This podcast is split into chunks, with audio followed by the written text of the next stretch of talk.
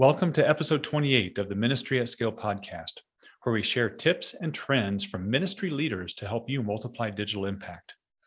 Today, we talk with an amazing ministry whose 100% Indigenous staff are using video, audio, digital media, and every means possible to making disciple making disciples around the globe.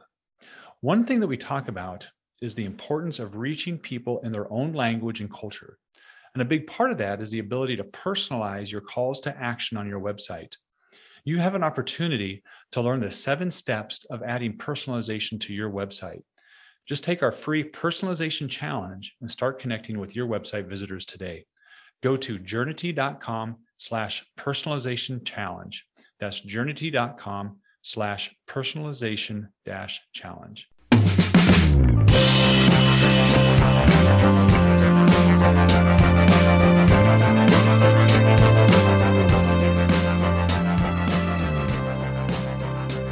Jad, it grew from March of last year to an idea to last week, we had 640,000 devices logged online.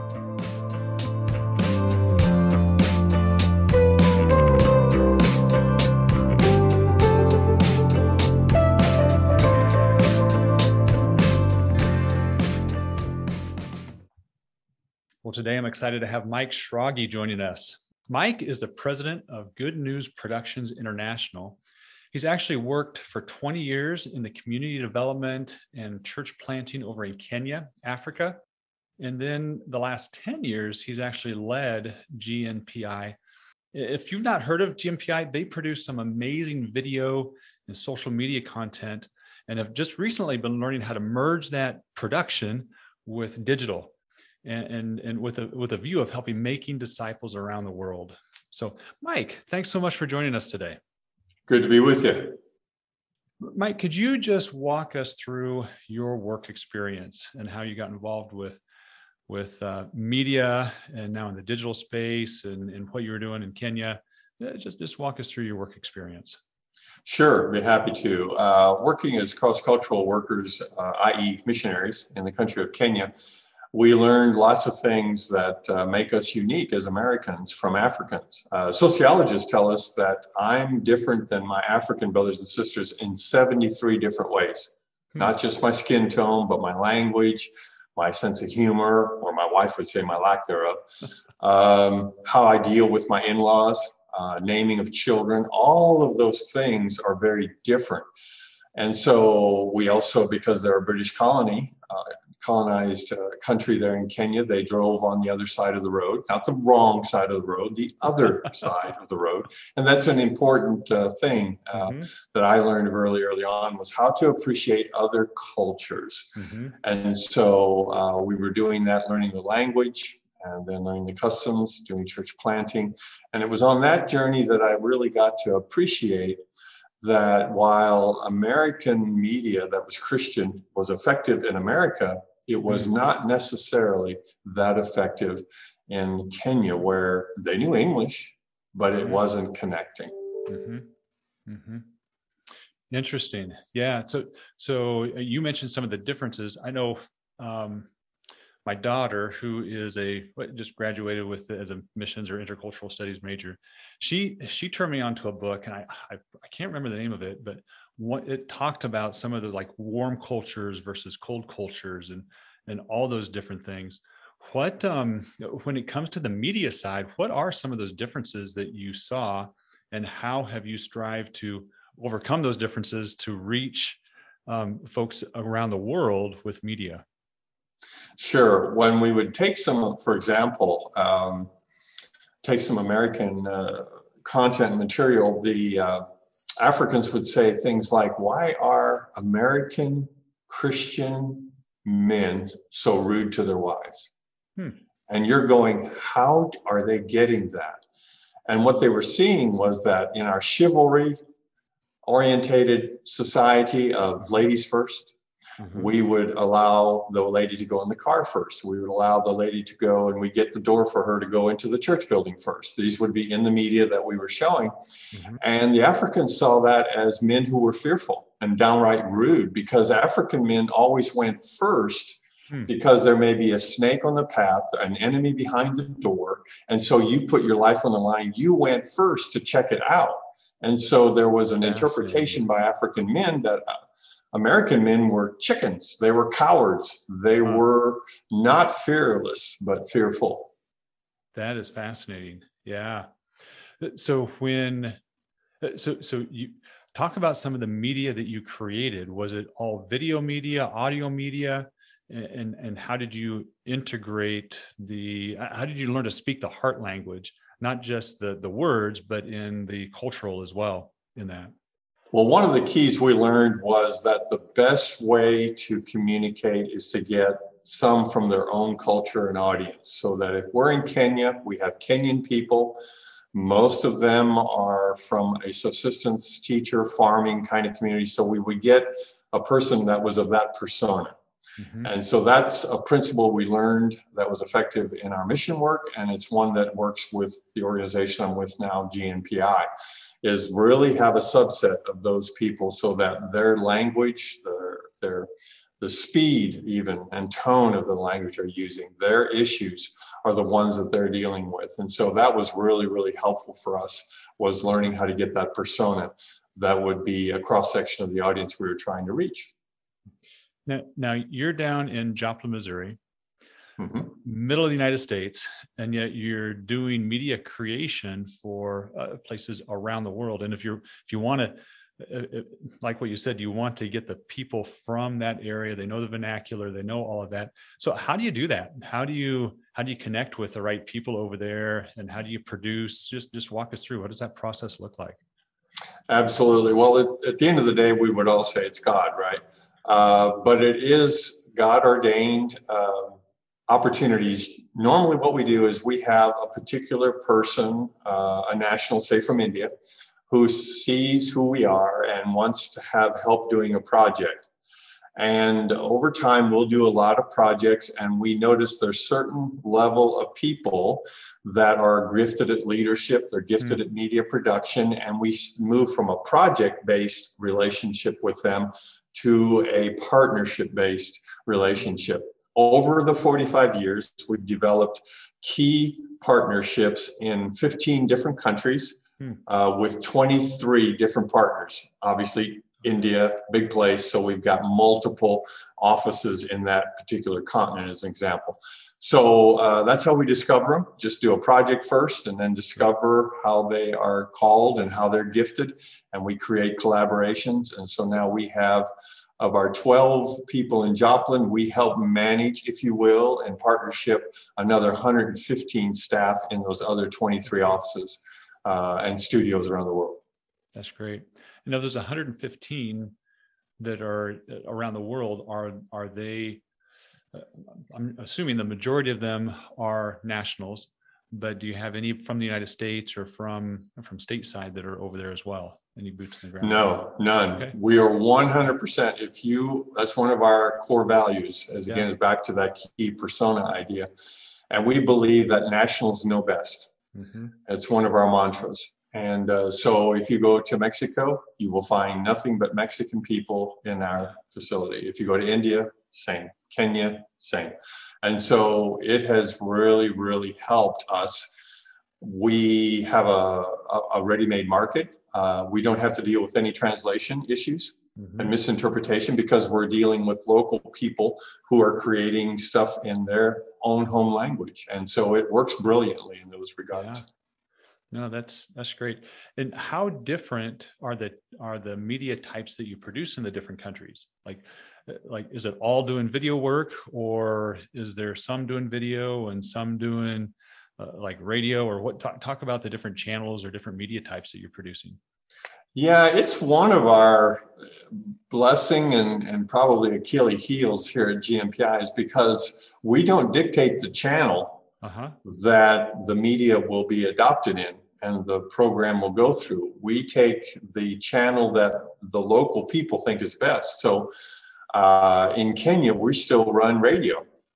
Uh, africa is still driven a lot by radio. And so we're involved there. Although overall, our print and radio components of our ministry. is probably less than 5% anymore.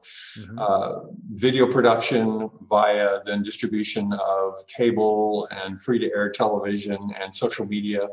Um, streaming aspects and so forth are the majority of what we do. But we are involved again in still some print, like in Ukraine, Russia, yeah. Myanmar, uh, the radio, as I mentioned, in Mexico, parts of Africa. But the majority is video. But we let them dictate the channels at the end of the day.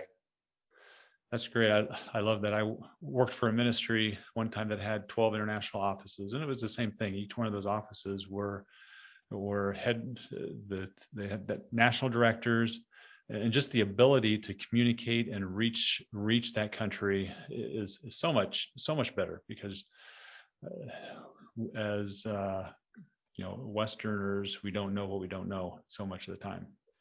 Yeah. So so last year this little thing called covid hit. And uh, so so uh, just just a little bit of a context. I i've got several college age age kids and they happen to come home. And one of them is also in, involved with children's ministry. And she was like hey let's start a youtube channel for the kids that are going to our church so they started a youtube channel there every week they would do creative skits and verse memory and even introducing a funny character dr carlson which was my other son uh, but but just uh, it, it spawned some creativity there. Didn't last very long, but it did spawn some creativity. Now I know with you guys being video producers, COVID hit. You've done some really creative things on the media side to help to, to help ministry. So could you just talk about some of those that, that you did last year and, and continuing some of those right now? Yeah, it was a blessing, and uh, we were just kind of built to be ready for for a pandemic in, mm. in lots of different ways. And so, for example, in Myanmar, um, the three things I tell people, and Myanmar is an example of that. The three things I had to help people with to pivot in our teams, those 115, was I had to get uh, them all laptops because they still had to stay home; they were locked down. I had to get them lots of card uh, internet airtime mm-hmm. with cell phones, and I had to pay for babysitters. Uh-huh. Those are the three things. Uh, with that, I could disperse my team uh, and they work from their homes. And what they came up in creativity wise, to your point, was amazing. For example, back in Myanmar, there are multiple different local dialects.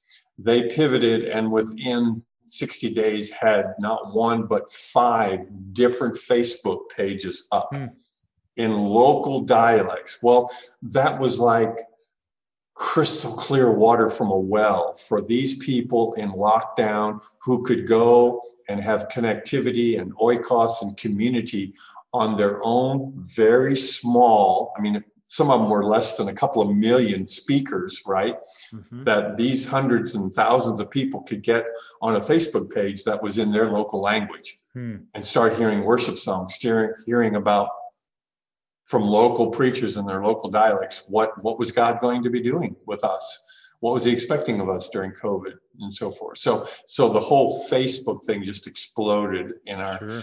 Doing it in the really smaller language groups if that makes sense to our yeah. audience and to you yeah another thing we did in india um, was that very much in the beginning of march last year in the lockdown two of our great partners there came up with the idea of we need to create a new kind of digital church online. And so they came up with a new name that did not connect itself to any particular denomination or to any particular locale. And so they called it the Hindi Church Online. Hmm. The Hindi Church Online. Brilliant because it identified with one particular set of humanity, all Hindi speakers. And so they did their productions ahead of time mm-hmm. in our studio, where they would then make the preacher part, the sermon much more tight, shorter. The worship was much more well produced. And at the all of it, they had WhatsApp numbers running at the bottom, scrolling the whole time, so people could call at any point to want prayer, answer hmm. questions, be visited, have a Bible downloaded, New Testament downloaded, resources downloaded, all kinds of stuff. Well, Jad, it grew from March of last year to an idea to last week, we had 640,000 devices logged online. Wow. Wow. When people in India right now can't move because of the COVID and the lockdown, missionaries can't travel, pastors can't travel, yeah. churches can't gather. Technology, the gift God's given the kingdom is technology and the internet as the railway system of delivering hope yeah. and information and Bible uh, expertise and encouragement to people. And there is this over and we figure if you just do two people per device, you've got well over a million people yeah. in, a, in a country that's less than 5% Christian yeah. at all. Uh, that's out of our little office in the middle of India. So those are just two examples, I guess, in two countries of what has happened. That's amazing. I mean, the again, it comes back to your foundation of releasing the the the local folks, the indigenous folks, to be able to release their creativity around what are they seeing and what's needed. So yeah, 640,000 devices. That that praise God for that. That's mm-hmm. that's really neat. And that and that's on a online church that didn't exist 13 months ago, right? Right. Wow. So so I'm I'm curious on that. You mentioned WhatsApp, and I was actually surprised you mentioned Facebook as it relates to Myanmar, because uh, some because WhatsApp is huge in like Latin America and others. So what are some of the um, other channels that we don't hear about in the United States? Like here it's Facebook, Twitter, and uh, Instagram. Uh, what are the what are the channels or social media outlets that that you see get, getting a lot more traction in other other parts of the world?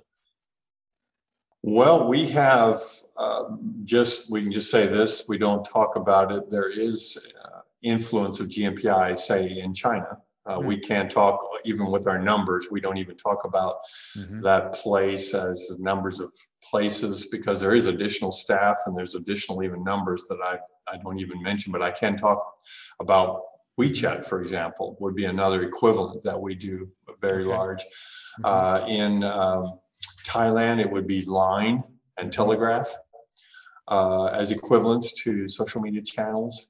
Um, trying to think what others right now. Um, coming to the blank. Of course, we have several of our directors that have their own blogs uh, mm-hmm. that are uh, lines of communication and, and, influencers, if you will. Mm-hmm. Um, particularly in Chennai, India, we have several that are going that way.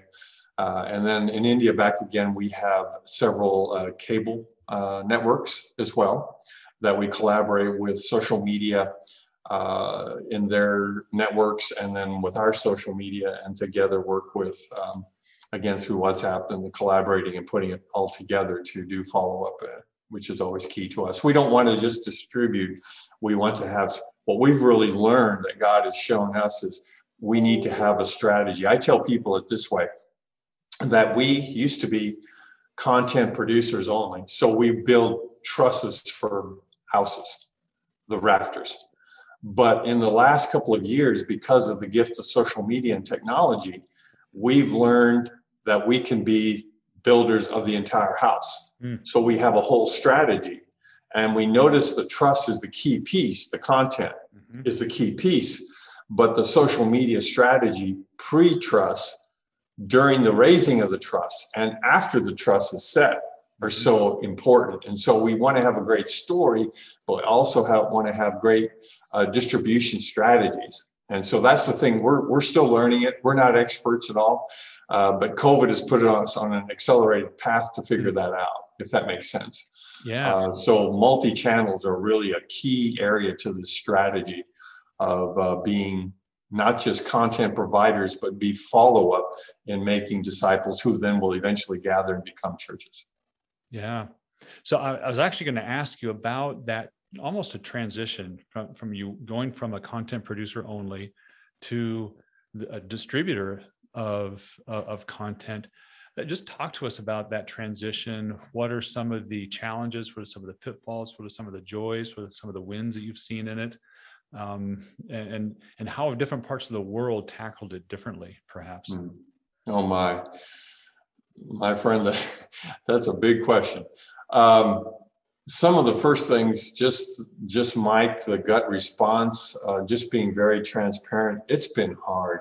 Yeah. Um, a lot of people feel like they've got it figured out, and when you really try to apply it, because it it, it has to do with psychology, theology, hmm. uh, technology, all blended together mm-hmm. in, in, moving someone from making a, a, decision to be engaged with a conversation online to then tagging them offline to be further discipled. Mm-hmm. It's a it's an intricate job, and we're just still figuring it out. Uh, we don't have it figured out. So I guess that's the. I wish we had a quick one, two, three recipe for that mm-hmm. of how to engage well online, stay engaged online, yeah grow them online, and then tag them off to disciple makers who can finish and seal the deal, so to speak.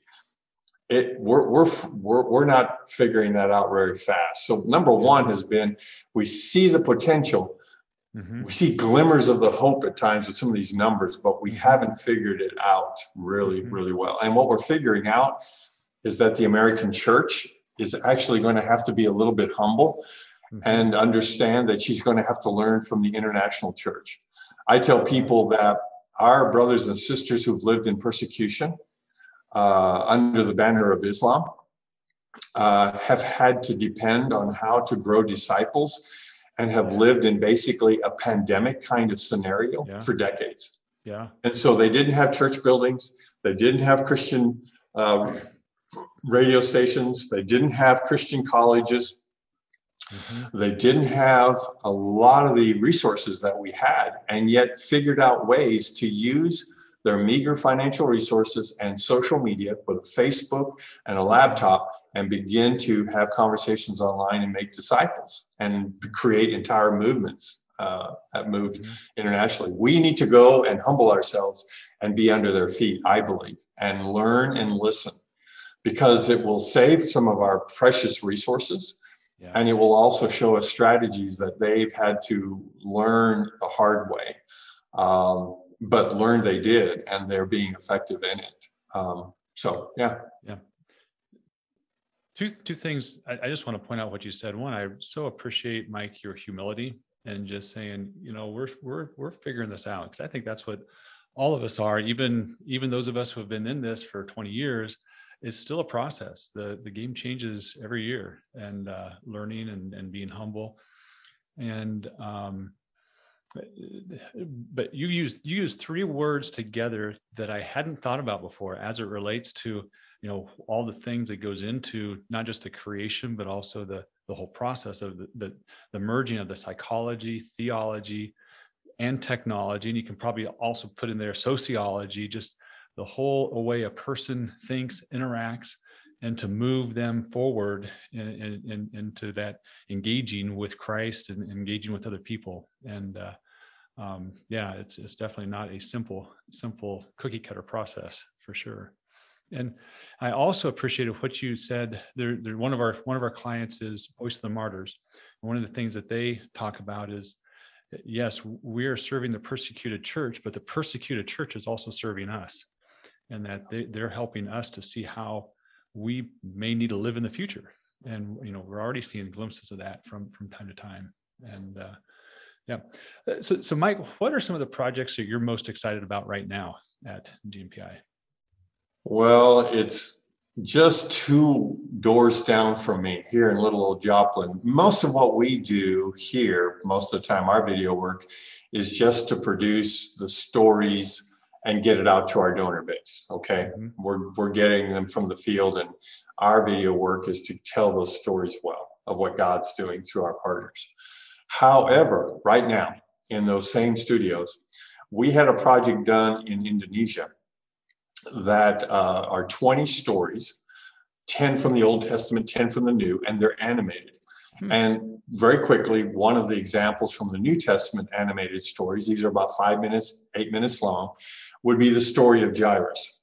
If people in our listenership know the story of Jairus, he was a young father and he had an ailing and soon on her deathbed eight year old daughter. He had heard about Jesus, the wonder miracle maker, was in a marketplace down the road from his home.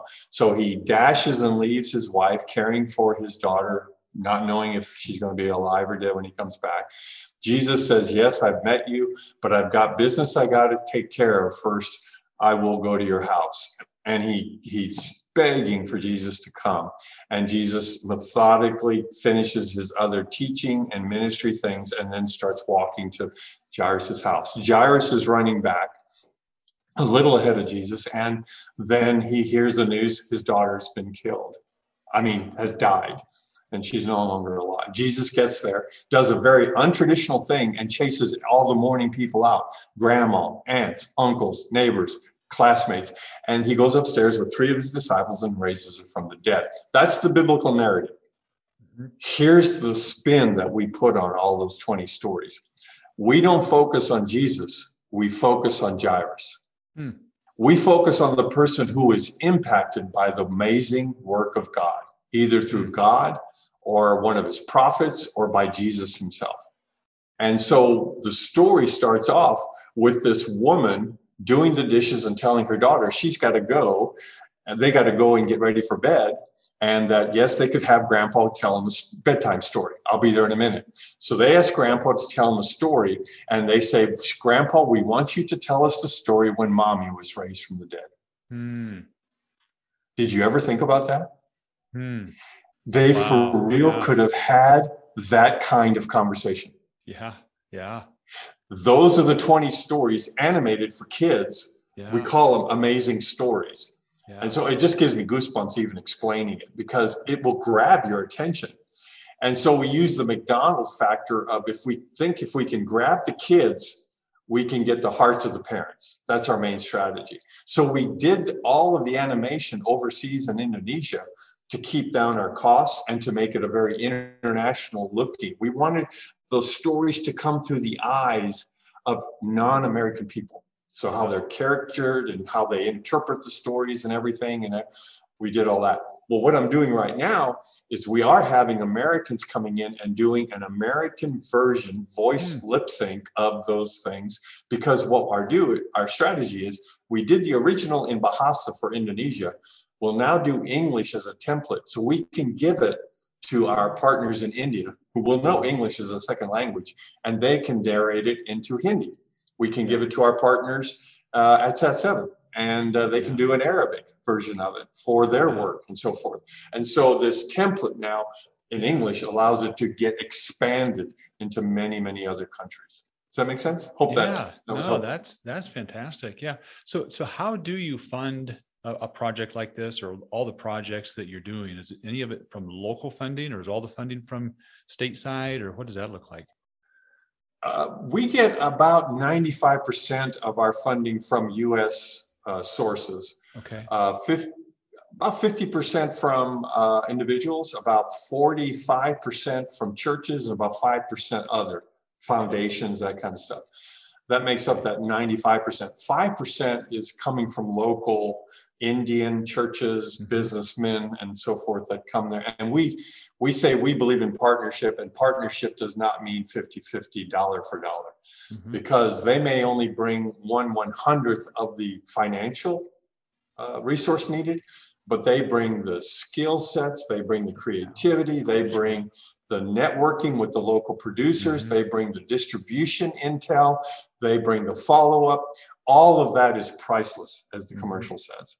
And so we tell them we can't put a money value on that. So don't apologize because you can only bring one dollar for every thousand of ours. You bring yeah. so many other things to the table.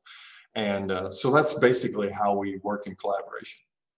That that that's really really encouraging because some ministries, uh, you know, they so much focus on well, we have to be 100% funded inside the country that we're in, and what you just described really is a picture of the body of Christ, right?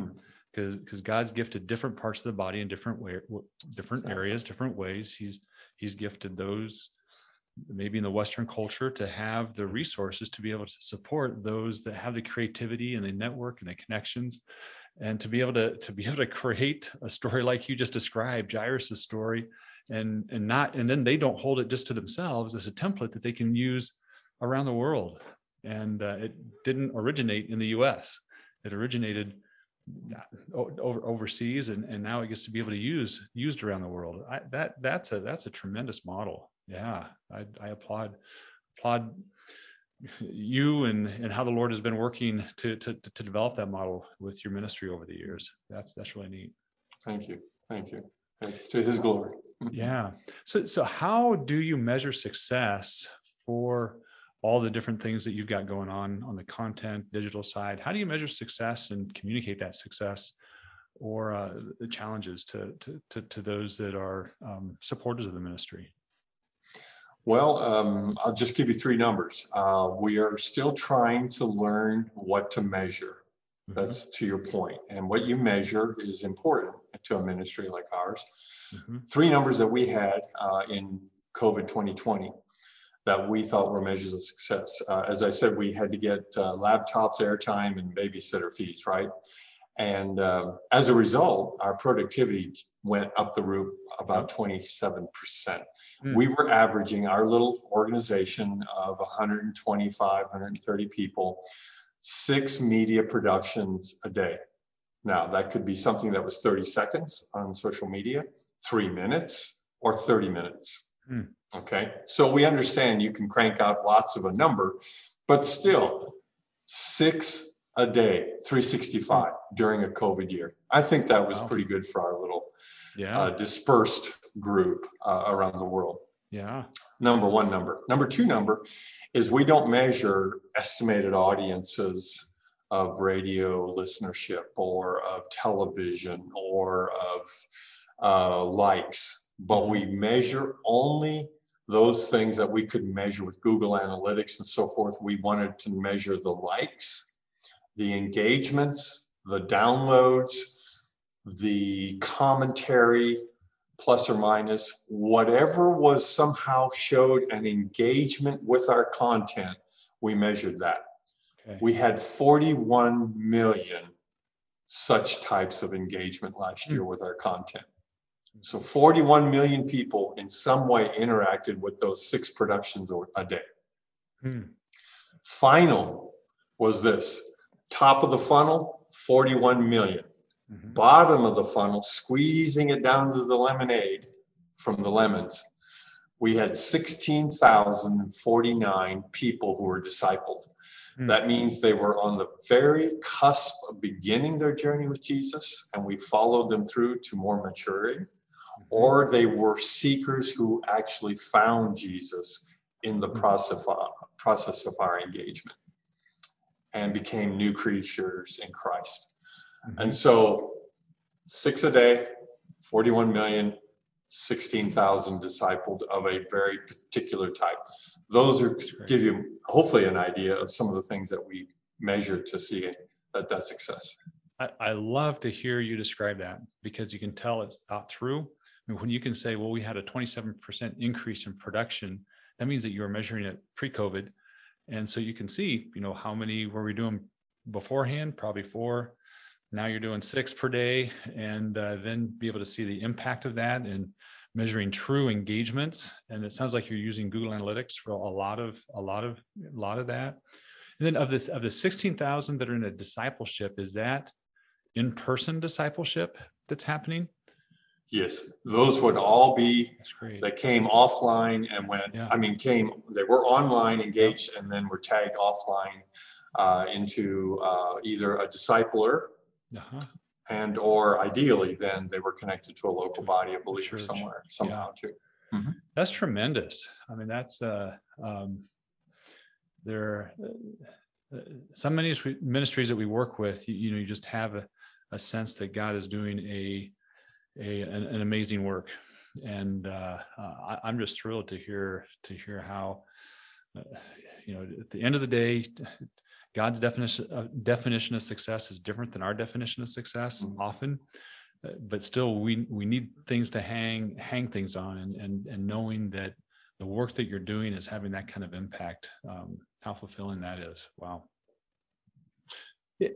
Mike, this has been really insightful, really helpful. It's been encouraging to me, just personally, just to see how you've been able to harness the power of of folks all around the globe um, for the creativity you know just in such short time to be able to spin up all these different ministries. And none of that could happen stateside in the united states. It, i mean it takes the creativity that you've been able to release for for those that are that are involved with your ministry. I i just uh yeah it's i'm excited for our audience to be able to hear your story that's that's really neat um uh, what is one book or resource or video, something that you have listened or watched recently that has impacted you that you can share with our audience?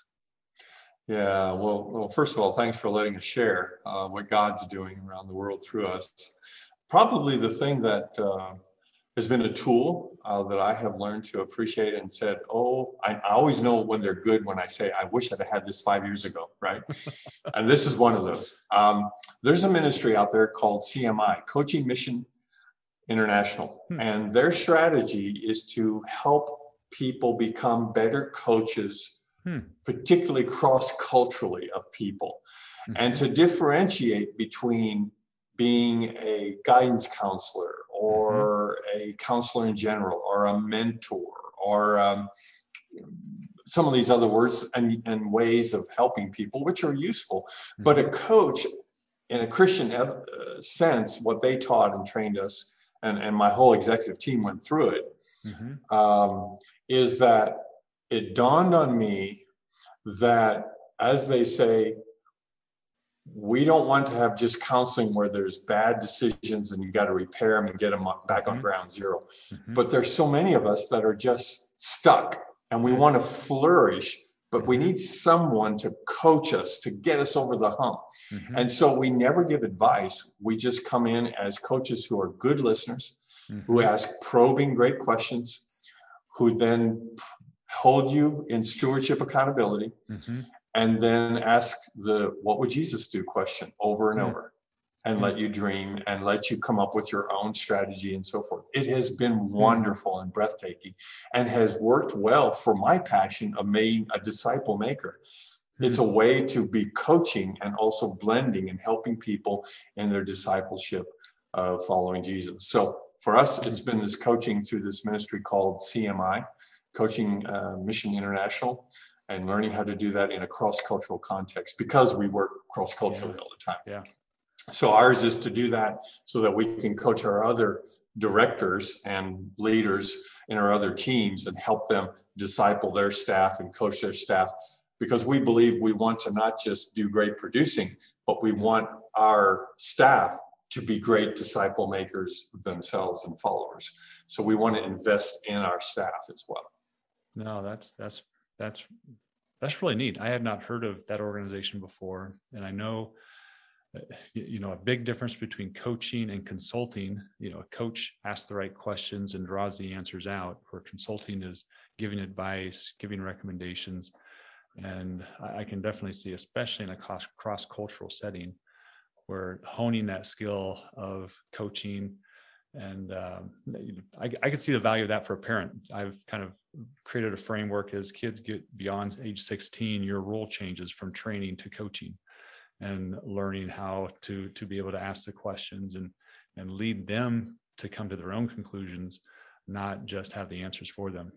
And uh, exactly. yeah. Well mike how can people get a hold of you? How's the best way to for for folks to to get a hold of you to learn more about gnpi um, what, what do you recommend? Just simply go to the letters gnpi.org and um, there's a listing of contact information, a bit of our story, different offices and contacts there, uh, Facebook connectivity of content in various languages. That would probably be the quickest and shortest way to, to do that uh, connectivity. And uh, there's info at gnpi.org option there that you can connect with our office. And I, I, would just encourage our audience to, to, to go check out gnpi.org and, and click on the projects page because they have listed a lot of the different projects that they've been involved in and including some of like clay who's doing a vbs and uh, just a lot of different things 100 lights and and uh, just to get a sampling of their work and not just in english but in other languages as well and uh, so, Mike, thank you so much for joining us. This has been really insightful for our audience. I know There, there's the ideas that you've shared and just your practical experience in a, in a humble way has been really encouraging to myself and our audience as well. So thanks so much. Very welcome. It's been an honor to pleasure.